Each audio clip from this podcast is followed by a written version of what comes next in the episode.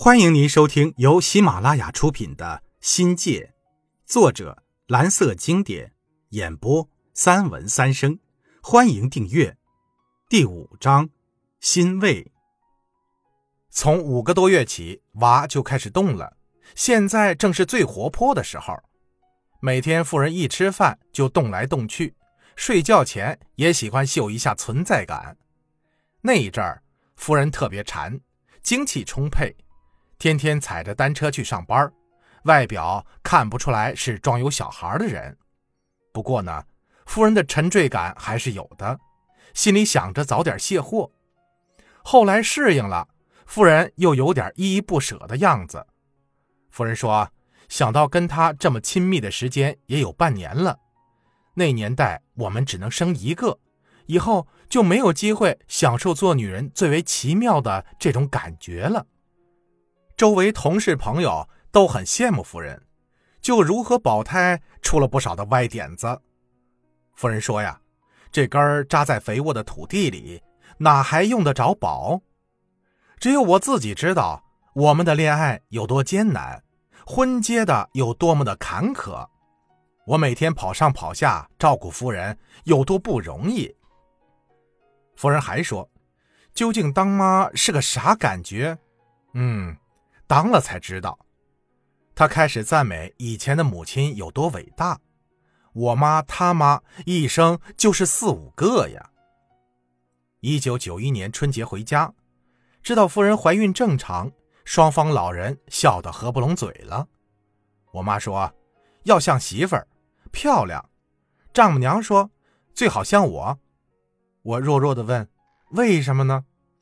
回答说我头大呀。虽然眼睛小一点，但是聪明。这是一个吉祥欢乐的春节，父亲回家了，小弟分在省立卫校回家探亲，素英夫妇也来了。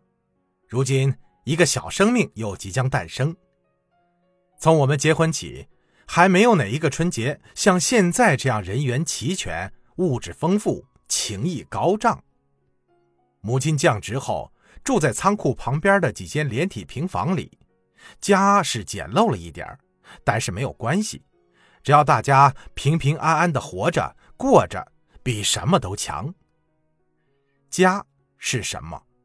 每个人有不同的说法，有的说家是心灵的港湾，家是文化的沉淀，有的说家是一种经历，一种情怀。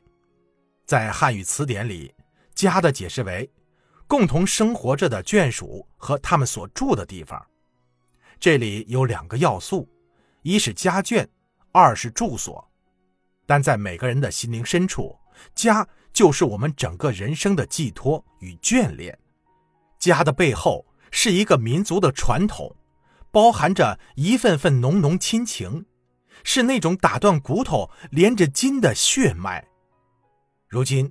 我们有了宝宝，家又多了一份责任和担当。春节后从灌阳返回桂林，已经是阳春三月，宝宝在妈妈的肚子里已经有七个月了。遇到熟人，无不例外的问夫人什么时候生育，都在盼着呢。现在呢，这熊孩子游来游去的时候，大概是夫人最幸福的时刻。我每天最开心的。就是摸着宝妈的仓库，问她乖不乖呀，听不听话之类的嘱咐语。嗯嗯，我们现在真的是期盼宝宝出生的日子，每天都在憧憬中想象着宝宝胎动时的模样。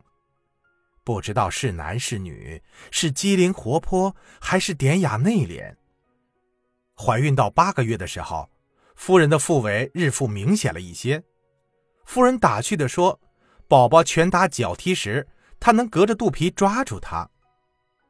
关于营养方面，我们没有刻意的讲究，反正夫人想吃什么就吃什么，更谈不上各种维生素之类的补品。孕检里本来就有营养评估一项，医生说夫人的各项指标合格，什么都不缺，这就证明夫人饮食健康，身体素质好。夫人也没有去参加孕期培训的记录，更多的是从单位女同事嘴里知道自己身上发生着什么，主动调控孕程，知道了怎么顺产，怎么配合医生用力。夫人是坚持顺产主义者，哪像现在我们单位的女人，动不动就得保胎，动不动就得要剖腹产。如今因为无知和利益导致的剖腹产太多了，加上自己又不努力，更不争取，那就剖定了，白白挨上一刀。说白了，我觉得孕妇最成功的标志就是瓜熟蒂落，自然顺产。一九九一年七月二十五日，这是一个再平凡不过的日子了。因为丽娜的到来，这一天有了别样的意义。上帝给我的那个天使终于见面了。这天下午四点多钟，按预产期，我陪夫人很自信地走到了医专，在产房里等待了近一个钟头，已经到了吃晚饭的时间了。夫人叫我回家煮鸡汤。医生说，生产后产妇脱水需要补充营养，我也就老老实实的回家了。这可能是我一生中最漫长的时光，期间思绪纷乱如麻，脑子弱智的一片空白。夫人应该是顺产的吧？然后又幻想起来，那娃是男还是女？漂亮吗？健康吗？会有多重呢？听众朋友，本集已播讲完毕，感谢您的收听，精彩继续。